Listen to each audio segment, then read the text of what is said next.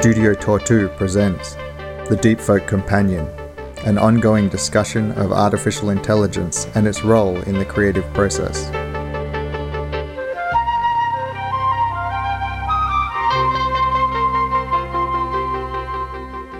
All right, I'll I'll start with just asking you a basic question, okay? Mhm. Okay, who are you? Who am I? Yes. Um, Malcolm Sutherland. I'm an animator by trade and a director and studio partner with this guy Simon. We run uh, Studio Tortue that does all kinds of various uh, media projects like podcasts and animated movies and board games. So that's me. Who are you? Um, I'm Simon Cottee. I'm all of those things but Australian.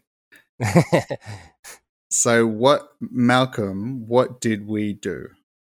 well, we discovered AI Dungeon is probably the best way, the best description, and it blew our minds. What is AI Dungeon, Simon? What is AI Dungeon? AI Dungeon is an interactive text based game that you're kind of communicating with a hyper sophisticated artificial intelligence that is able to take whatever input you give it and output narrative somehow. Right. Is it is that correct? Yeah, and it's kind of emulating an old-fashioned, old-fashioned, as in the early days of uh, text-based MUD adventure games like Return to Zork and stuff, where you know text will come on the screen describing where you are. You're next to a white house, and then you literally type in with text what you want to do, and it will you know describe to you what happens. But the problem with all those old adventures was really that there was a set number of commands and half the time you would be like um, pick up the key and it wouldn't understand or be able to parse something about the way you said it so the cool thing about this is that the text feedback is spontaneously created by a neural network and it's madness it all kind of it seems to always know what you're talking about and to be able to track the situation but it's like talking to a person on acid or like it's complete insanity. Yeah, it should be clear as well that we don't really understand what we're interacting with. We, no, we know we know there's like a ghost in there that talks to us and we talk back and we're not sure where the it's like we we don't know what's behind the curtain. It's it's all curtain to us. yeah, absolutely. Like our background is totally like we're like luddites in the world of artificial intelligence. Like we we have almost we have a friend who works in artificial intelligence. That's about as deep as our experience goes. We know a we know a guy. exactly. So, but that being said, we are both fascinated with new technologies, especially how that can be connected to creativity and generation of ideas. Yeah, that was when this like really popped for us was when we were able to have this sort of like hands-on experience with the technology in the field that we work in, which is like strictly creative. Well, I guess where we are now, talking about this on a podcast, how did we even get to this point? Like, what happened that made us have a, the eureka moment? Up until about maybe like a month ago, uh, maybe a little bit longer ago, we were just sort of casually following it. And, you know, every once in a while I would like open it up and have a little weird exchange with it and be completely enamored and then forget about it again and go back to my work. About three weeks ago or something, I don't know, a month ago, recently, the one of the board games we're designing, uh, which is called Sewer Light. The mechanics of the game have finally gotten to the place where it's really solid and our games are a lot of fun. So it's moving into the the next phase of like world building and you know developing the backstory for the different factions that are in the game, which is like really fun, juicy stuff. So in the effort to work on that, uh, you know, the light went on. I was like, oh, I could just like literally go into the custom mode in AI Dungeon and start building my own scenarios to just go into the world of the board game and see what happens. Maybe it'll like give me some ideas or, you know, just just for fun. So I did that and I generated like a couple adventures and then started sharing them uh, with you and some of our other friends. And it was really fun. And then somewhere along the line, we also discovered that it was not fun to read it. Like it was a lot more fun to just have it read to you. Yeah, you you sent me uh, an audio recording of just you reading through a transcript of one of your adventures, and it was it blew my mind how engaged I was because you're not exactly the best writer in the world. I'm I think you're an incredible illustrator, artist, director, but I wouldn't say writing is your strong suit. So to hear you read aloud this story, which was very, very Malcolm Sutherlandy, but there was a layer of surprising, remarkable, I don't know what, je ne sais quoi. I, it blew my mind. I was like, wait, we just like, something just happened. Yeah, it was really like, it was kind of a little magic moment. I mean, even for me, you know, like listening back to my own dumb voice, record, like reading off these stupid, random seeming stories, it was like, wow, this is like it takes it to another place you know like it's one thing reading the text on the screen but when you have that like when you have it being read by a person it lends it a, a, degree of credibility or it makes it accessible in a way that just like the text on the screen maybe isn't. Exactly and and in this case we're like i feel like we're con men or something because like you said that credibility the reading it aloud and because what we're also doing is adding sound design over it to make it seem like a real radio drama. Kind of, like it's like you go into a haunted house and you realize all of the monsters are animatronic and it's not so scary anymore.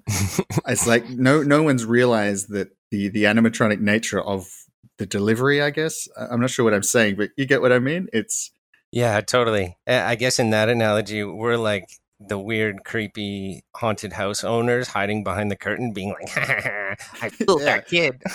exactly, and I think that you and I have no pretense in what we're doing. One thing I think's crazy is the ramifications of what this means in the creative field, and that you and I work in that field in terms of like world building and scripts for whether or not it's it's series or whatever. Like, I'm not a fucking good writer either, but we can talk with a magical robot through our computer and then it's like i uh, i don't know it, it, i'm touching into some some magical energy out there that was created by a i don't know a bunch of nerds teaching a robot some words. Yeah yeah it really is magical. It's like you know sometimes um, in the past, I remember hearing maybe it was Elon Musk or some other experts in the field of AI talking about that, like the most successful version of humanity moving into the future is one where we merge with AI and AI sort of augments our own capacity. And in this case, it, it couldn't be clearer, right? Because you and I both work in a visual medium, but we do have areas of overlapping skill with this AI because we're storytellers, because, you know, we deal very much in like pacing and staging and dialogue and like just the general delivery of a story in a way that's engaging. But we're shit writers. And this just totally fills in that gap, you know? That's the whole idea, right? That the best chess player is a human player working in conjunction with like a you know DeepMind or whoever some it's super ai this is going to have huge ramifications on the creative industry in and it's going to be wild i think a new like frontier. Well maybe i'll put this question to you because one of the things that we've both been grappling with as we like dive into this as a as a form of creative expression has absolutely been where do we hand over the reins to the AI and when do where do we step in and infuse it with our own sort of vision and purpose? Because in a way we've kind of both lost our mind a little bit trying to find that balance. You mentioned which was really rewarding at least for you in dealing with this thing is the idea that you can still see the individual creator or the human component as it touches this thing. Because that was a bit gratifying for us at least to realize that we're not completely obsolete in this moment right? And it, it is. It's like you're we're looking into this thing and we're like what does this mean? Like what is the ramifications for everything? So just a bit of the context as to how we interact with it is we we put prompts you know it could be dialogue like i go to the shops and then you hit enter and it continues from there, right? Like I go to the shops and then it gives what happens at the shops, or, or you never really know what it's going to do. But you can keep regenerating off the same prompt to get it into a direction you sort of want it to take you. So it's also about wrangling this thing. You've mentioned that uh, it's like a, like a, a energetic child or a that you, you need to kind of be like, yeah, that's really cool, but let's just go over here. Mm-hmm. And that's kind of our jobs is to wrangle this thing, I guess. Yeah, that's a great way of putting it. Like AI wranglers. yeah. In a, in the creative field, like there are a lot of like concrete tools that AI Dungeon gives you to help with that. You know, like there's randomness sliders. You can change the way that the AI will generate dialogue when you're playing it in creative mode, you can actually go back and edit the text that it spit out. And then when you re enter new text, it will continue based on the altered text. So you can very much go back in and change and alter what the AI has made and what it will work off of. Because of that, we have to try and ask ourselves the question how much do we let the AI take us somewhere that we might not otherwise go that could be more creatively fulfilling, more narratively unexpected. Because you and I work in a field of we we do work a lot with cliche, you know, whether or not it's building on the classic ar- character arcs, narrative arcs. You know, there's a thing that has a payoff later, but the AI isn't really operating under larger narrative arcs where we mm-hmm. are trying to I think it's a constant push and pull as we're trying to fight it while also letting it show us amazing things, right? Yeah, and that's where I would say this like overlaps with you know the skills you need as a film director or I guess as any sort of media director where you kind of have to have this weird balance of awareness between like the macro world of your project and the micro world of the project. And that totally applies to this too where it's like you can kind of funnel or yeah wrangle the ai in a way where it's contributing like it's just infusing your story with all sorts of like random little superficial weird things that are hilarious. But yeah it's been definitely like a mind-bending effort to try and bring that to like larger story arcs too. Well here's a question. How much of it do you think is you in you kind of interpreting that the AI is in fact aware of it versus what it actually is, right? That's like the whole idea of those. What's it called? The uh, the Turing test. Yeah. So the the Turing test is the idea that is it sentient or is it just faking it so well, right? Yeah. And that's what I feel like could be happening because we as humans are so desperate to make meaning out of something. So when there's these events or characters are saying something that somehow relates a little bit to something maybe from the past. Like that could be random or the AI could have kept track because it is using all previous text into it going forwards, right? At least we think it is. Yeah, see, that's where you can lose your mind dealing with this thing. yeah, for sure. like that's the magic mirror. That's like where you're looking into the void and it's it's totally like a psychedelic experience, you know, where you you try to grapple with like like I don't think AI is there yet where it's no offense AI dungeon if you are where it's like fully sentient and able to appreciate the larger psychological patterns and the the way that human beings interpret like narrative and like I feel like human beings operate so much in the subconscious and we don't fully appreciate it but it's a really important part of telling a story is to get those like subconscious connections in there, those little mm-hmm. suggestions. And I don't think the AI is doing that. Like you said, like if the AI brings up something from like earlier in the story, as a human, you're like, oh my God, does that mean that like this person is actually their father? You know, all this other like implications of that. I don't think the AI is doing any of that. I think it's really processing text. How how do you know? What it could be. Like that's what I and I think that's right. Like the craziness of it. I, I think this could be a good question. Is like to ask you of a moment when generating something narratively where the AI spat something out that was kind of chilling in its subtleties of human understanding or context where mm-hmm. it was like oh that that feels a bit too human it's almost like the uncanny valley of artificial text or something. Yeah totally. It's like that quote i think that's where this gets creepy right? Like that in that quote from the reporter of the new york times i think it was and his one of his main words used to describe ai dungeon or the engine that ai dungeon is using was creepy and it is exactly that uncanny valley thing. And i've had that like i don't know three or four times while working on you know this first series where i'm just like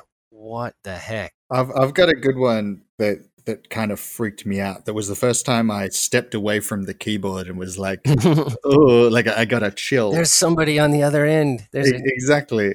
Uh, it was when uh, an fbi agent came into my character's office. So the way we're running it as well is we're the character. We're playing kind of the you position.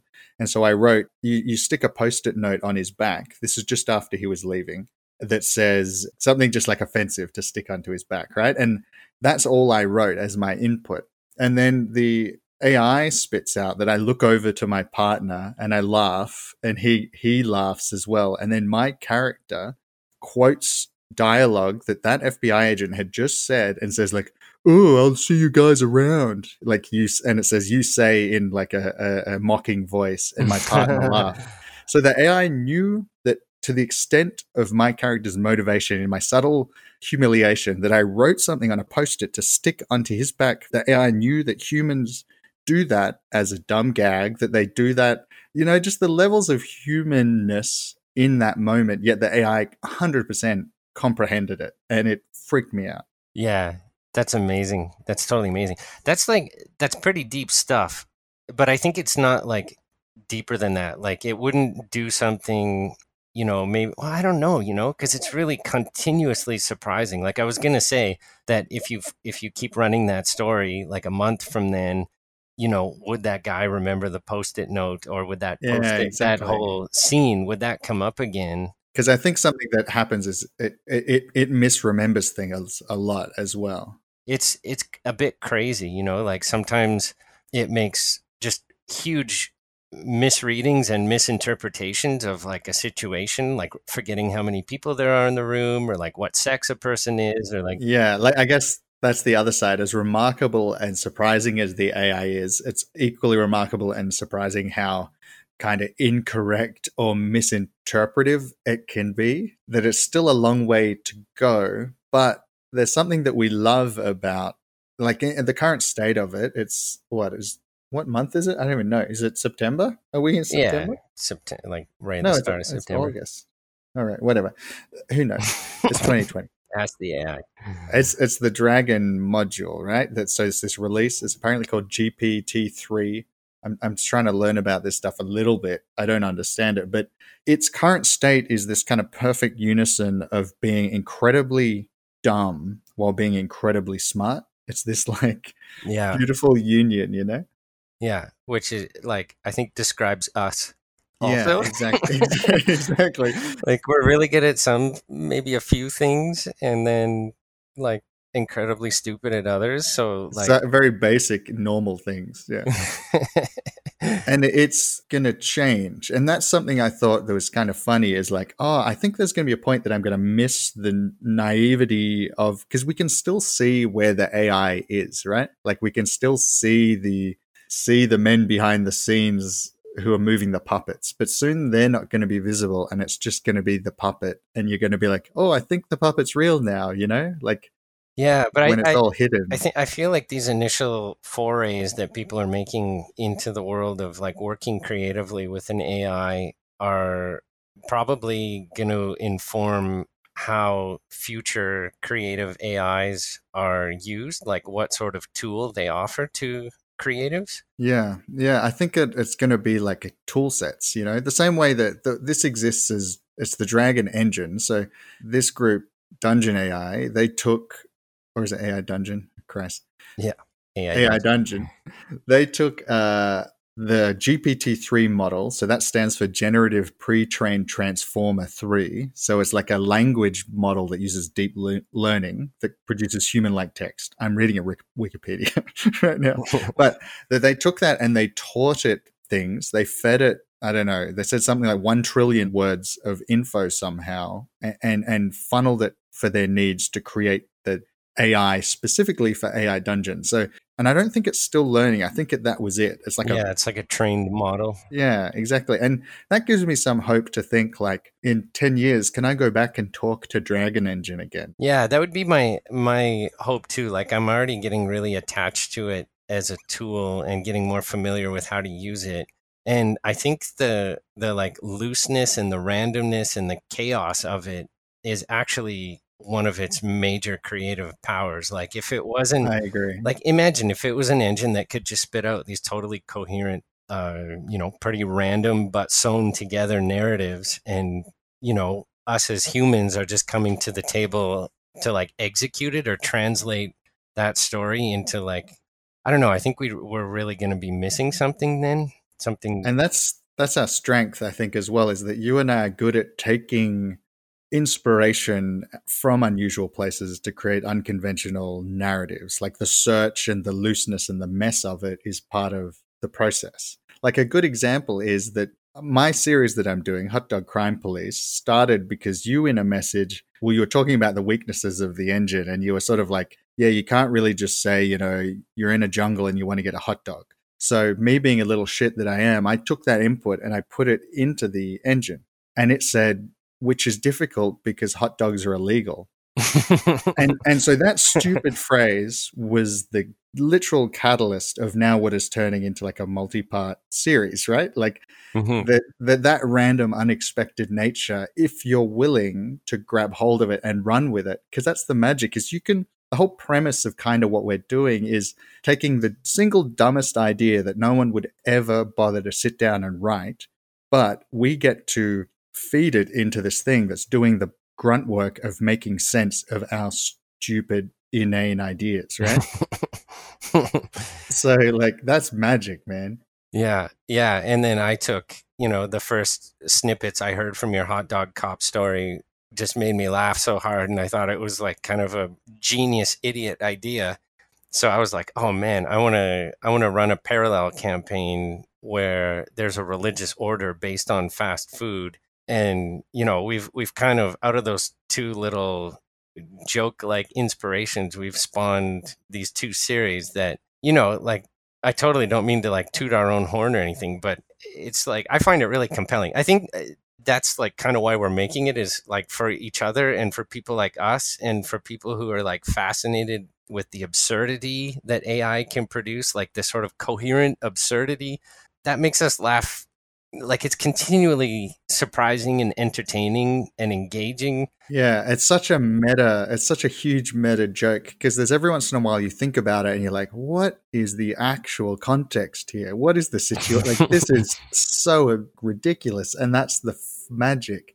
It can do that infinitely. Like, sure, hot dogs are illegal. You can say and input anything. And as long as you keep pulling the thread for long enough and, and move it in a direction that that at least prevents it from following its kind of familiar paths, it will produce something, you know, like it will be remarkable. Yeah. We were talking about the tasks of an AI wrangler, and that is very much one of them where at a certain point the narrative will fall apart if you just let the AI completely take over. With this particular engine, it after about 5 or 6 inputs and responses, it's sure to misinterpret itself or break the larger narrative or you know take you off in a direction that just completely undoes the things yeah, that have come con- before. Consistently offer vampires. It'll consistently be like, and he was a vampire. And you have to be like, whoa, whoa, whoa. Okay, whoa, whoa. Yeah, totally. It's totally like dealing with a really excited five year old who yeah. is in love with monsters and murder and yeah. That's another part of it. Like how much of the system ha- See, I, I don't understand because I kind of had the idea or the thinking that the, the system was learning from the user's inputs, but I don't think it is, right? It, is it? I don't know if it's ongoing. I kind of have the feeling that it isn't. Um, but you know, this would really be an interesting topic to dive into if we can With ever someone who knows. yeah, an AI expert, or you know, it would be amazing to. And one of our hopes would be to get the creator of AI Dungeon and get him to sit down and talk to us idiots for an hour. What, what's that? Who's got that joke? I think it's Demetri Martin has a joke that's how does it go? Magic is amazing if you're dumb. or something like that. Like what is what's the other saying you say about if you're too stupid? Ignorance is bliss. Is it the Fitz Arthur C. Clarke was like any sufficiently advanced technology will appear like magic, Yeah, exactly. which I think like definitely applies to us encountering. But in our case, it's if any technology is sufficiently advanced, it'll seem like magic, especially if you're a moron. so, so to us, the magic is also not necessarily wanting to fully comprehend it because the creativity that can come out of it is that unknowable unknowableness.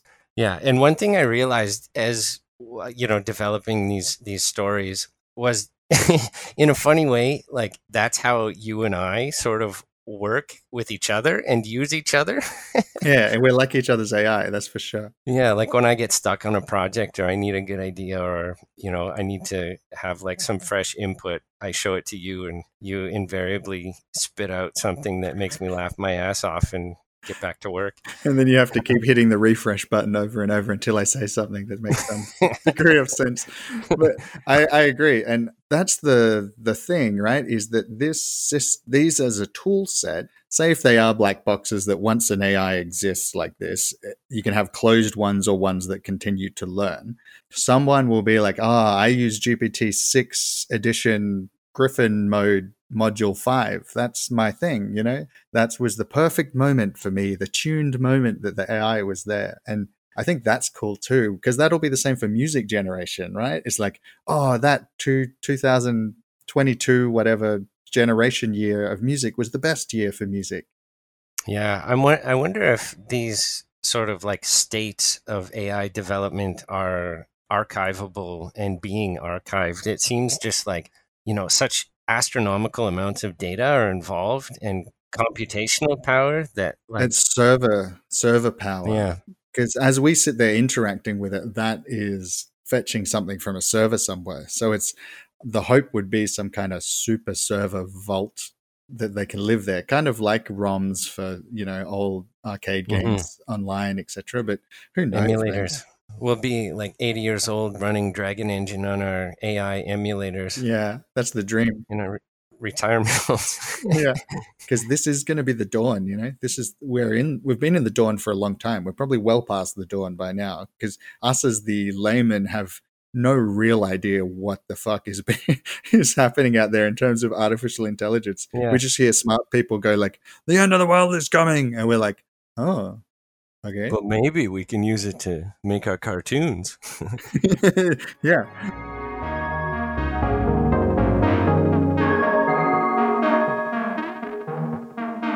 You have been listening to the Deep Folk Companion presented by Studio Tortue.